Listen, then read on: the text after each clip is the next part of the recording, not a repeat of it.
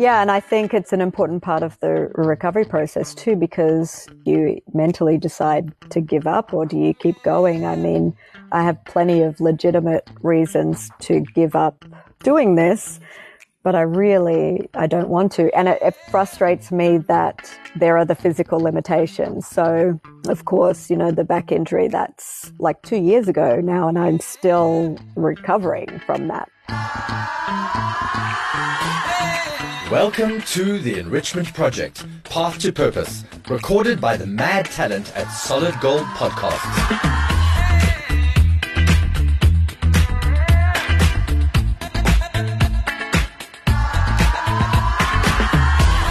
It is a series of unfiltered and insightful conversations with some of the most remarkable purpose driven human beings who have all achieved, created, inspired, triumphed, or challenged. And we have a great deal to learn from them.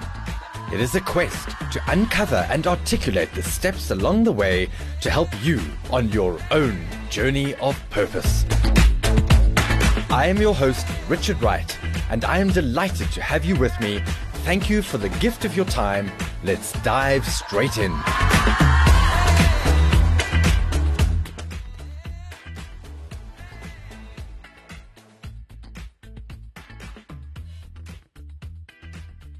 Welcome back to the second episode with Shannon Wild. There was just so much in the first one that we decided to do it into two halves. Um, Shannon will tell you she talks too much, and I'm going to tell you she doesn't actually. It's a story that needs to be told, and she can speak as much as she needs to. So, Shannon, welcome back, and to you, the listener, welcome back to the second Thank of you. an extremely enthralling and exciting story of somebody's tremendous purpose and drive and obsession. Welcome back. Oh, thank you. Thank you so much. I appreciate it. I appreciate you listening for so long. Oh man, I could listen forever. Um, in fact, in between the two, I said to Shannon, "I'm coming to visit. I just, I, I, need to actually just have some more of this. This is amazing." So when Russ is back, Deborah and I are coming to visit. Amazing. You're welcome. Thank you very much. Um, I've seen what your garden looks like. In fact, can you tell the listeners what your garden looks like? Uh, it is a beautiful, natural South African bush, uh, full of giraffe, and we had baboon late yesterday uh, zebra, lots of different antelope species, uh, warthogs. Wow. Amazing. I still pinch myself because uh, my bedroom in particular has a balcony and then I look out onto a waterhole. So that's, wow. you know, where everything comes and congregates. So you are living the dream. Very, very fortunate. But let's be honest, you've, You've you've paid the price. you've earned it. you really have. If anybody's earned that, you have. It's been a long time coming, oh, for no, sure first stable uh, location in seven years. I think six. Yeah. First stable. Okay. So, so when I first met you, you were staying in Hoedspruit, I think, but you just, just, it was the temporary sort of arrangement. And even at that time, I remember, and I mean, you were a thing then. Shannon Wild was a thing. Russ was a thing. A huge following, extremely amazing work. You've been booked by National Geographic. You've done these shoots, but still you're on edge, thinking, "Is the work going to come in?" You're, you're pitching yeah, for a couple of I mean, things, and always, it's always that, huh? Yeah, I mean, the nature of freelance. It's what it is. So we're going to talk a little bit later about how you've managed to scale um, your passion and your obsession into something that does have some passive income, because that's really the trick. But before we get there.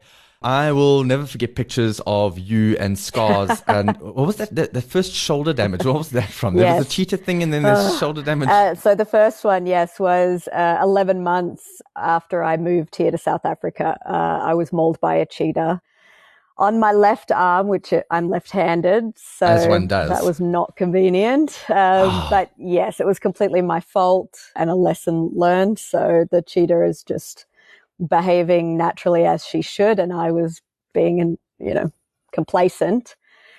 Yeah so it was it was a controlled situation and it wasn't uh, something that the general public or tourists can have access to for example.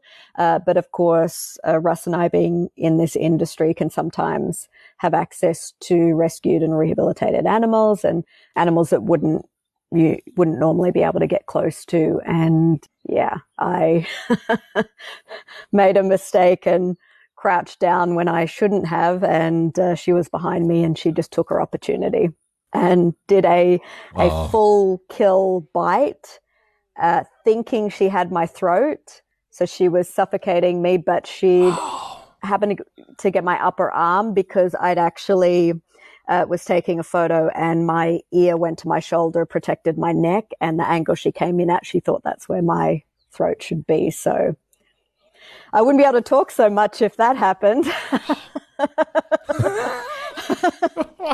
I'm really grateful. yeah. Wow. She's not every day you get to talk to somebody who's got mauled with a cheetah, you know? Ugh, so that was, yeah, wow. a lot of, uh, I mean, she, she did a, her full force, uh, and she was on there for about 20 seconds.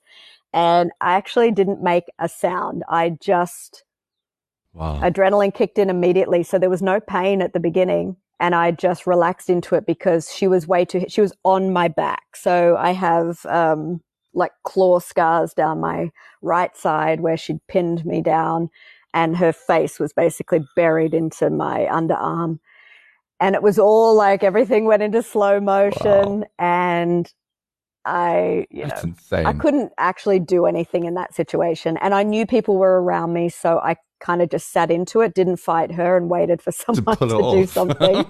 yeah, I mean, if I was alone, obviously, yeah. And Russ filmed it. I mean, there's footage of the whole thing, and he thought because I didn't yell or scream or do anything, he thought she was just playing and that she wasn't actually like, yeah, so cute, cool, so cuddly. uh, and then yeah, and then once he realized of course, the, the camera just, you know, it's just shooting ground and he came in and, oh. and, uh, gave her a poke and she let go. And then she went for me two more times as I went to get on a vehicle. So, and then I went into shock and, and all the fun stuff of, you know, still nerve damage and a little bit of limited movement today, but very fortunate. I mean, yeah.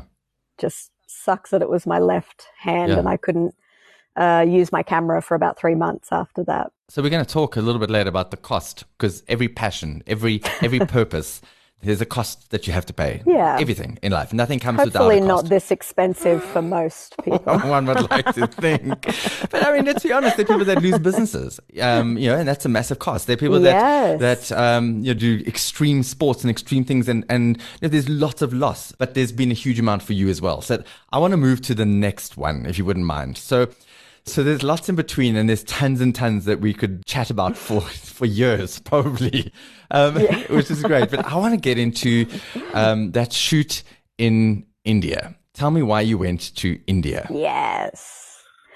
So uh, Russ and I were looking through social media, and we found the most beautiful, unique cat.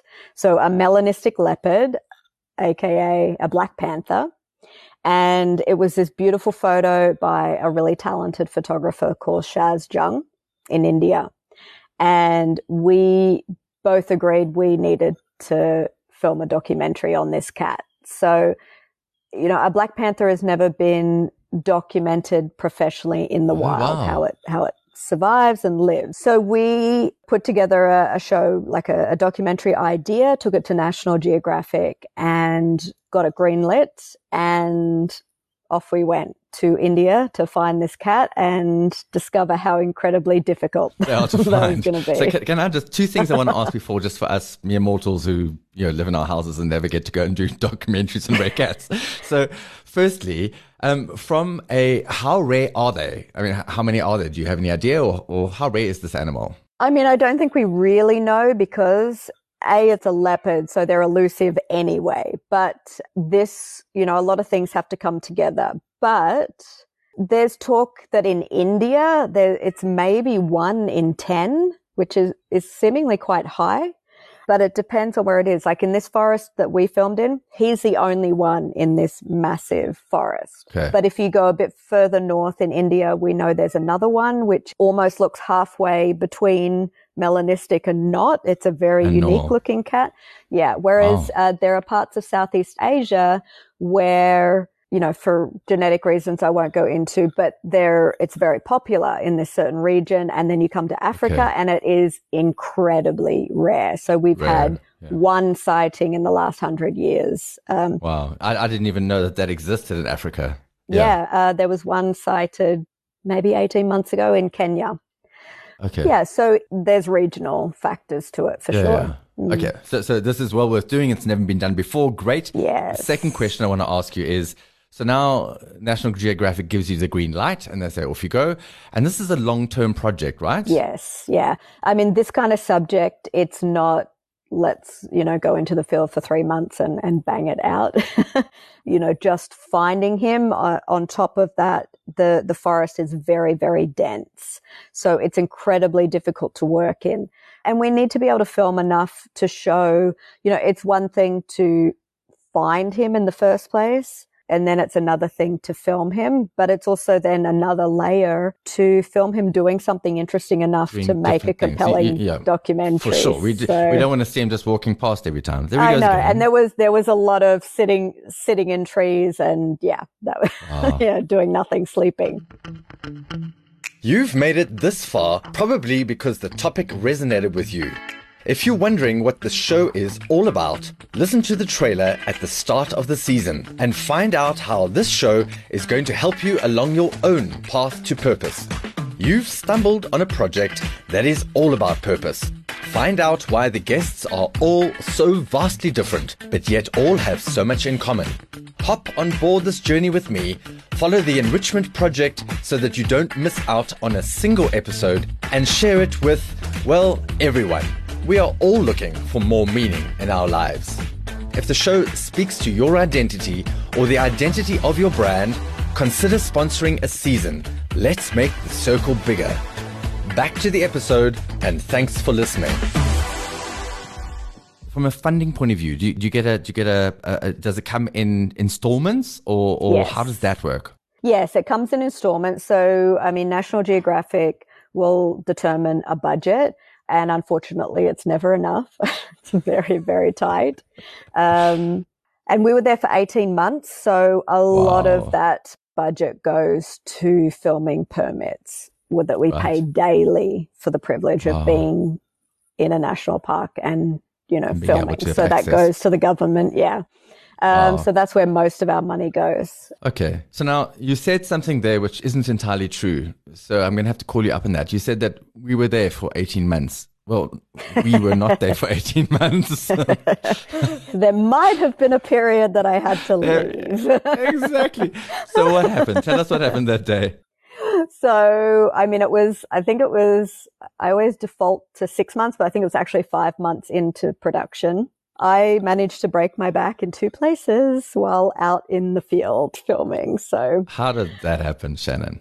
So, I'm in the back of this vehicle, which essentially I'm on a, an open, uh, like a utility vehicle. I'm on a bench seat. My gear is bolted into the vehicle, and I work it um, from there. And then, of course, there's a driver, which is uh, and a um, uh, an official, a park official.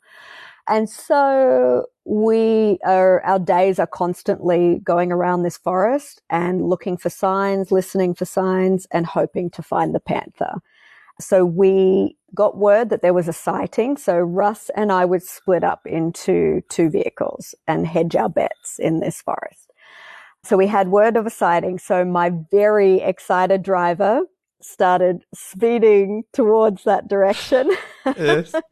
And yeah, he didn't see a bump in the road where obviously it's dirt roads and national park and it's a very thin dirt road. So we hit this bump at speed and I just went flying. Um, came down very, very hard and I knew immediately that something was something very, bad. very wrong. But to be honest, I didn't think it was that bad.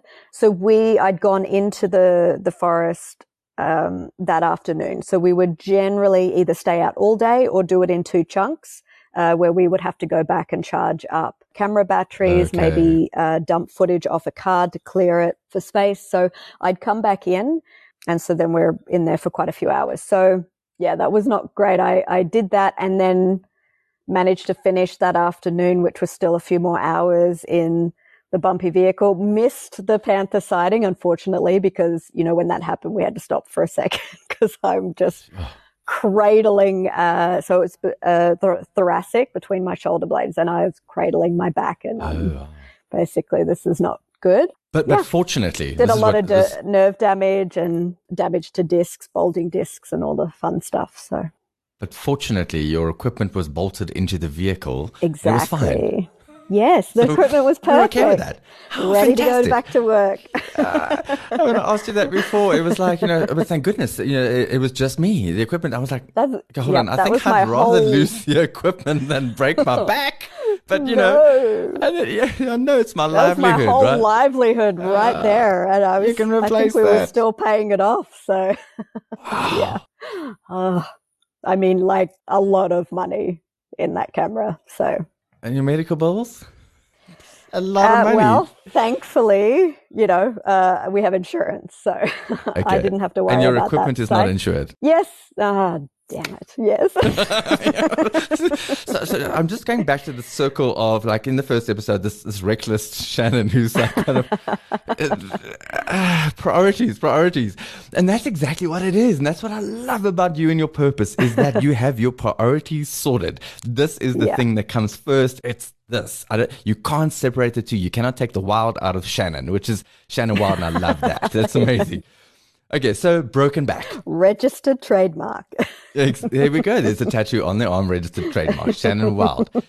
Tell me now, your your back is broken. yeah. So what now? Well, had to convince uh, a neurologist that there was something wrong because when I did the hour and a half bumpy drive to the nearest hospital, he didn't even look at my back, made a joke about overdoing it on yoga, and then sent me away. I Sorry, took shouldn't another week I and it got worse and worse and worse. Nice. I know. It's, you know, and I Yeah. also am thinking, yeah, it's probably just going to, a few days, it'll be fine. Yeah. No, it was, it's definitely got worse in a few days and the swelling and all the, the fun stuff. So, uh, I, I had to go back to hospital, obviously. And then we did the whole MRI thing and whatnot.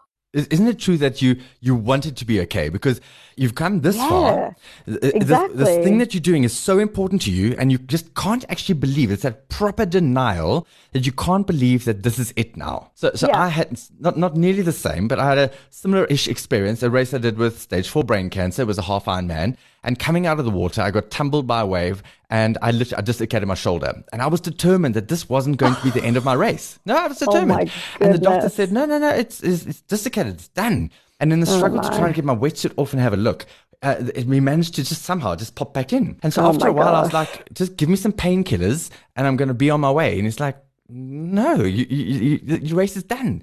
I managed to persuade him. He wouldn't give me any painkillers because though. it is Yeah. mental.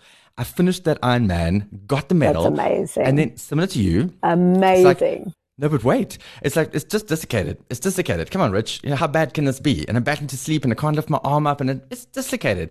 I made an appointment with a surgeon just to, I'm worried now, about a month later. And then I oh, cancelled my. it because it's, dude, don't be, don't be a wimp. You know, come on, you're an Ironman. Mm. And then I made mm. another appointment and we found out that the whole top of the humerus was gone. It was a broken shoulder and I managed to get through the Ironman. So oh same my thing. It's like, but, God. but the sense of it means so much to me to get to the finish Yes. line that I'll I'll get through anything I possibly need to. And I know your story is it's way more wild than that, but it's the concept is when we want something so badly, we're prepared Yeah, to endure definitely. anything. Right. So, so I mean, that's even you I- continuing to film that day and, and wanting to go back into the field and just, no, I don't want to accept that this is what my reality is.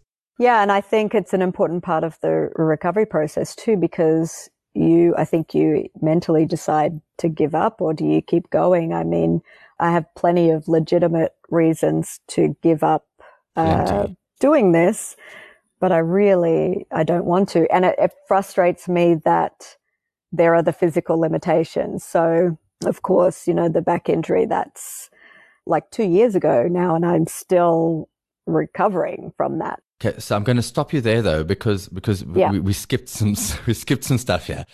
So you were out of the field for what about six months, right? Nine months. Yeah. Nine months, and then you decided to go back. and then I went back. Yeah. Were you I mean, 100 percent healed? yeah. I had made good progress up until that point. So I'd been on. Were you 100%? I'd been I on a- made good progress. no, I mean, I definitely wasn't 100%. yeah.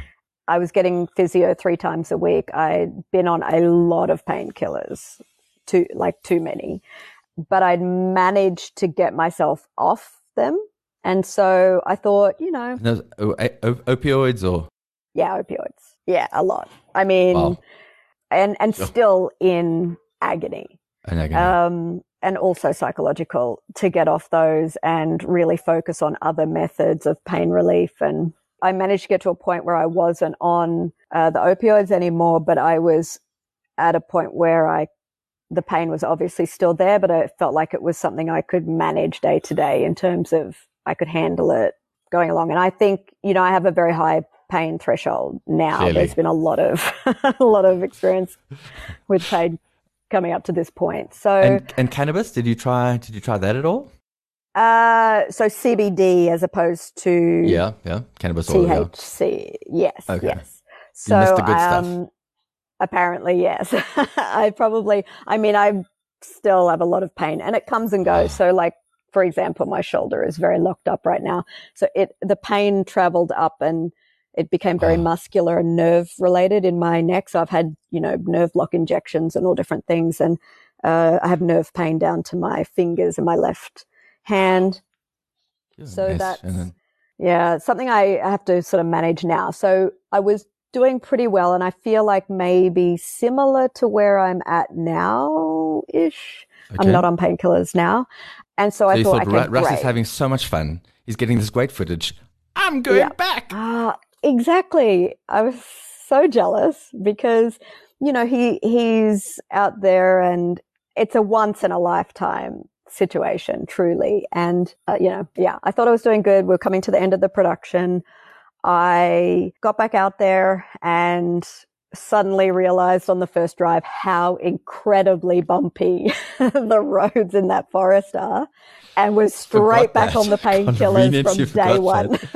Oh, So yeah, unfortunately, I mean, I couldn't, there'd be no way I could function otherwise. It was Yeah. horrific. So and you put yourself in a worse place. Yeah, so it, so that's when it very much then traveled up into the neck area. So from, from being very thoracic focused and having issues Oh. of muscles locked in, it then sort of traveled up into the neck, shoulder, and then that's when I started getting, I had the nerve damage in the neck and down into the uh, fingers. Yeah, so that's not great. I got really great footage though. I was waiting for I that. got, Many- I got panther mating in a tree, and yeah, I damaged my back. I completely messed my back up. You know, I have a, a permanent damage. I got great footage. Wow, it was amazing. Panther mating. it took another year to get off the uh. painkillers. Yeah, ah, You see, this is this is the stuff. It just, and I can see you light up. Uh, You just light up with this. yeah. I look, mean, look, just look. it's a. Black Panther. exactly. I I really, it just, I get goose, I get goosebumps. It's just, it's the most amazing thing to be in the presence of somebody um, who is so completely obsessed in it, in love with what they do. And the best part for me is that you can earn a living doing it, and you, you, you know, and, Yeah. and then so now, okay, so now we're back from that. And um, I know that part of your journey, and I don't want to spoil too much of this for the for the episode we're going to do with Russ and you, because that's going to be super cool as it is. But it's then how do we earn a passive income? Because now two years literally out of the field. Um, I know you went on a speaking tour, and that's that's something on its own. You're very much like me. Unless you are behind a camera, or unless Russ is behind a camera, you aren't actually earning any money, right? Yeah. So how Yeah. do we scale that? So we definitely have to diversify to, you know, we don't want to be reliant on one revenue stream in something that's, you know, so tricky. And of course, given the current times and certain travel restrictions and access, that really throws a spanner in the works. So, you know, there's been little opportunities over the years that I've taken advantage of and, you know, gone in knowing very specifically that I want to set up uh, passive incomes because even without injury, this is a very physical job. So I'm aware that I won't be able to do it forever or certainly not at the volume that I had been. So, And certainly not in the inaccessible locations that you've been going to. oh my goodness. Yeah. Some crazy, amazing places for Yeah. sure. Yeah. And, uh, especially now with the back and sleeping on the ground in tents is not awesome. Not great. No. but anyway, we'll get there. Uh, yeah. So, I mean, things to diversify. I have a few things, but my focus uh, right now that I've been able to spend time on not being in the field is uh, a jewelry line that I started with a very uh, wildlife and conservation focus. So it, it became twofold for me. And the actual motivation initially was I wasn't in the field. So I felt like I wasn't contributing and Making giving back to, yeah, wildlife and conservation. And I'd met so many amazing people and organizations over the preceding years that as a filmmaker and photographer, I get to connect with and see their incredible work. And through my work, I get to share that with a greater audience. So take that away for a while. And I felt like I needed another outlet to actually do that while I couldn't be there uh, in a documentary sense. So it coincided with when I was very ill and couldn't physically do stuff, but I had mental clarity again. And so I needed a creative outlet because that creative side, I it's needed to fulfill that. For sure. Yeah, somehow. So I was very frustrated. Um, and I, I mean, I was climbing the walls. I was needing to do something. And I'm the kind of personality I need to be productive. I need to feel like I'm contributing to this world in a positive way to kind of earn my place. Like that is what oh, fulfills me. So that's a big statement. Yeah. Yeah. Uh, and it's, that. it's, it's two-folded as well because, you know, that obviously comes with you can't place your value in only in what you're doing and producing. Uh, you obviously have value as a person, but I'm very driven by that, by creating things and, and contributing somehow. So that's definitely what makes me happy. Okay. So, so I've had a good look and Deborah, my partner has, uh, she flips through your, the Instagram account for, uh, just, just give us the exact, um, the, uh, the, the account. Yeah. So it's Wild in Africa is the business name. Uh, but on Instagram, you'll find it as Shannon Wild Jewelry. Shannon Wild Jewelry. Right. Any underscores yep. anywhere? No, just that. Okay. No. so, so, so David spent a lot of time there. And, and for those of you listening and watching, you need to get there and go and have a look. It is extremely, extremely well made. Every single piece, oh, every, thank you every so bracelet, no, it is phenomenal. Is different stones and put together differently. You can get the, yes. the, you can get the Shannon stack, I think it's called. Yeah, the Shannon Wild stack, which there we go. represents different continents that I've worked on as a, a, filmmaker. And so I've chosen stones that I feel are either from that region or represent that region.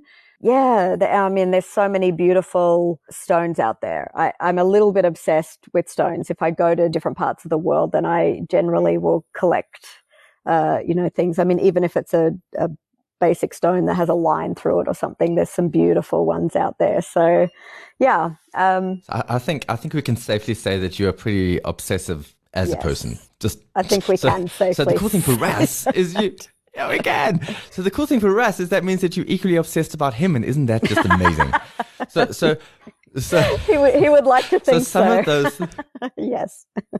I think you can yes. safely make that assumption.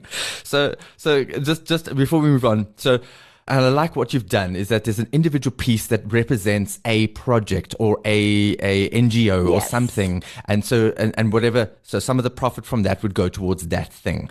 Um, and I really love that to make it clear, uh, I I wanted to be extremely transparent about that part of it because you know you can say a certain percentage of profit. And there's, it's very hard for people to know how much that actually is. Yeah. And it's very easy for a business to make sure that is the minimum. So we actually donate 50% mm. of the purchase price done. So, okay. Yeah. Oh, wow. Very, very transparent, very clear. So I've designed yeah. certain bracelets nice. for different charities and they're only charities that I have personally worked with I know them. I've seen their work in the field. Um, so I 100% stand behind them and their work. And yeah, so someone can go onto the website, buy it, and they know exactly how much, and it's a significant amount. And then within uh, the half that uh, I get, we is what we use to produce the bracelet um, and all the marketing and associated costs of yeah trying to run an e-commerce business. Yeah, I was going to say, I think I think you're allowed to earn an income. well, hopefully um, so, at some point we will. We will. So, so one of the questions I asked you when we were chatting just to set this interview up or this, this conversation up, um, and that was, so please tell me, after all of this, after you know, building something up in Australia, then leaving that, moving, starting from scratch, these two years that came with pain and suffering and ulcers and and parasites and broken backs, and please tell me that at this point in time you're earning well off this thing, and I, you don't have to say a thing. I'm going to tell them. It's like oh, finally, kind of. But you know, any any money we've earned, we've put straight back in. Yes, it's we've built a, we bought equipment, exactly. so it's very much being reinvested. And that's also part of the passive income. So right. I know right now that Russ is in the field. You've got three productions, and he's sort of flitting between the three, and that you've got camera uh, equipment that people can hire or yes. use. So that's the scaling as well, which is yeah. amazing. That really is I mean, incredible. to be honest, we got so used to not having any money at the beginning that when it started to come in, uh, you know, reinvesting it made sense long term and we're kind of used used to it's being hard broke. to do though because yeah, after so long you kind of I just want to break. I want it just to be a little Definitely. bit easier. But what I also dig right now is that uh, I mean you hinted on this I think the last episode where you said that for the first time in seven years you actually have roots. You have a home, a place that you can call home. Yeah. You have things. You've got a cat. Um, that's really that's that's actually pretty cool yeah. that you've you know and I, am sure that must take its toll as well. And we'll talk about that in the in the next episode yeah. as well. But it must take a toll that you're on the road and you. Yeah, I guess it's nice to be free of things and stuff. yeah, stuff. definitely. But at the same time, that feeling of a home is is good. Yeah, I mean, it was a big adjustment at the beginning, and I feel like it took me the first couple of years to really get comfortable with not having a schedule or a plan, things changing last minute. All of a sudden, we're going to this country or that country. Uh, I don't know where I'm going to be next week, you know, where I'm going to be sleeping or what's happening. And I, I like to be in control. I know that's my personality type. So that was a huge adjustment for me, not being able to control every aspect. But then, of course, that's part of the fun of it as well. Is like it's constantly dynamic. It's not, Flux. it's not ever boring. And so that took a lot of getting used to. And then after a while, you get used to that as a lifestyle. And then if I was back in one place for a certain amount of time, I'd start to get restless.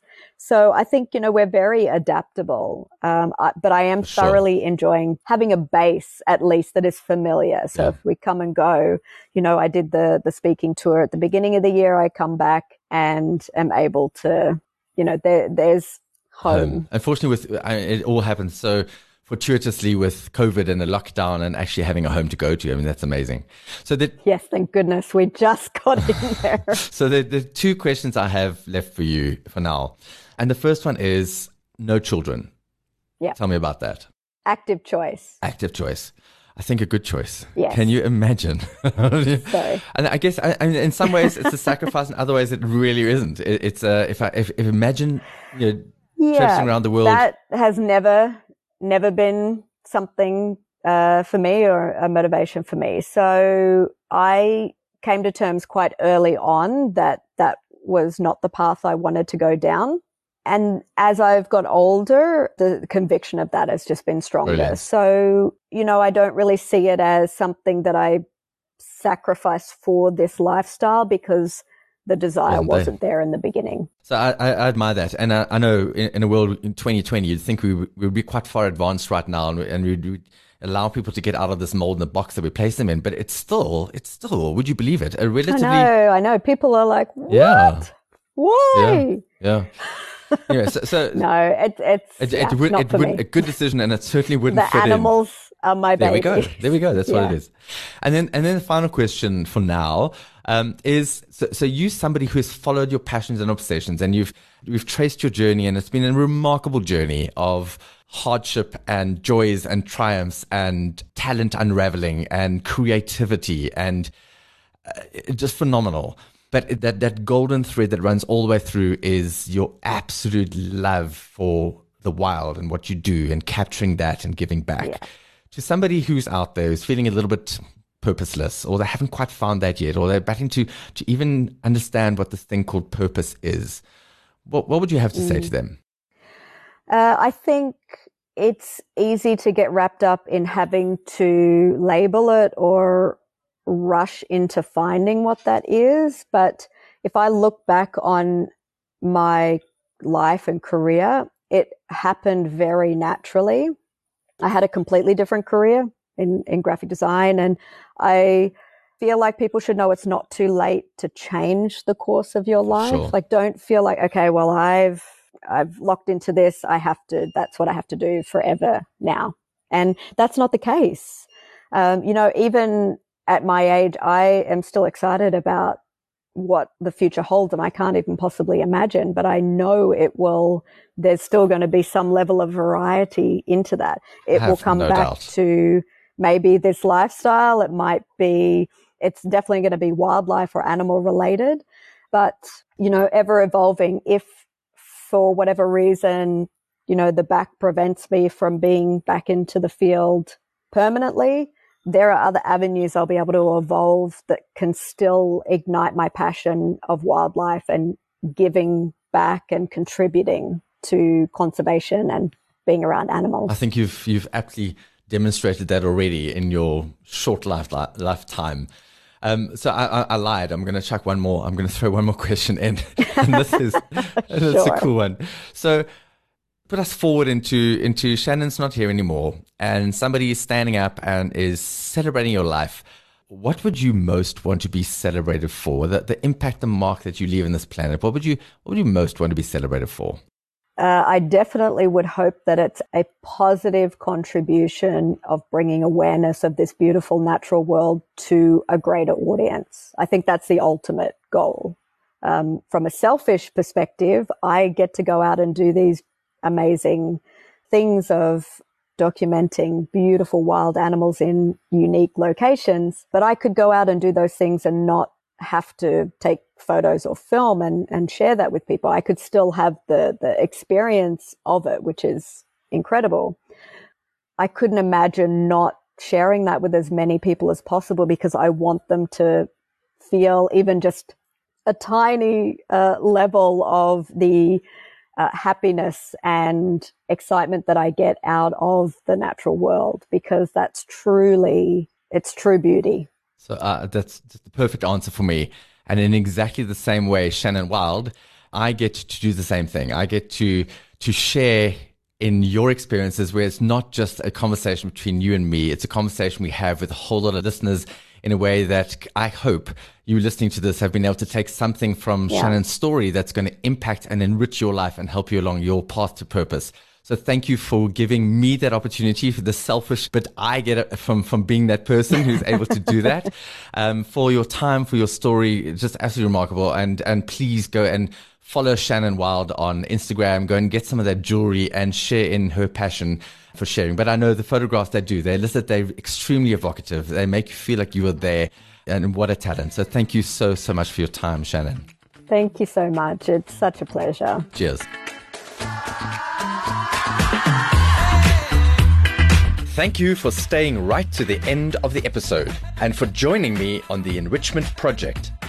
Before you go, please share this episode with your friends and your colleagues. They will thank you, I'm sure. Remember that you can catch each Path to Purpose episode by watching on YouTube or, if you prefer, on your favorite podcast app. The link to my book, The Power of Purpose, is in the show notes. Please go and check it out. It's a rad account of my own story of purpose and resilience and my fight against brain cancer. I finished six full Ironman events, a number of multi stage mountain bike races, nine Ironman 70.3 races, including the Ironman World Championships and a bunch of other endurance events, all with stage 4 brain cancer because I wanted it that badly and getting to the finish line meant that much to me. As a professional inspirational speaker, business and life coach, author, and storyteller, I'd love to add more value to you or your organization.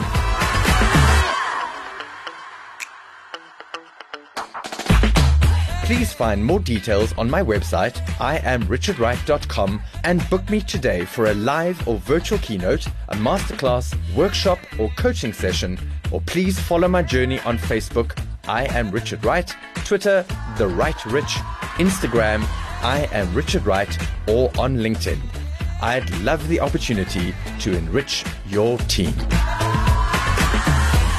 Thank you to the professional crew at Solid Gold Podcasts for the support, the talent, and the mad skills. And to Anna Hick for her creativity and genius video magic. Thank you. You all rock.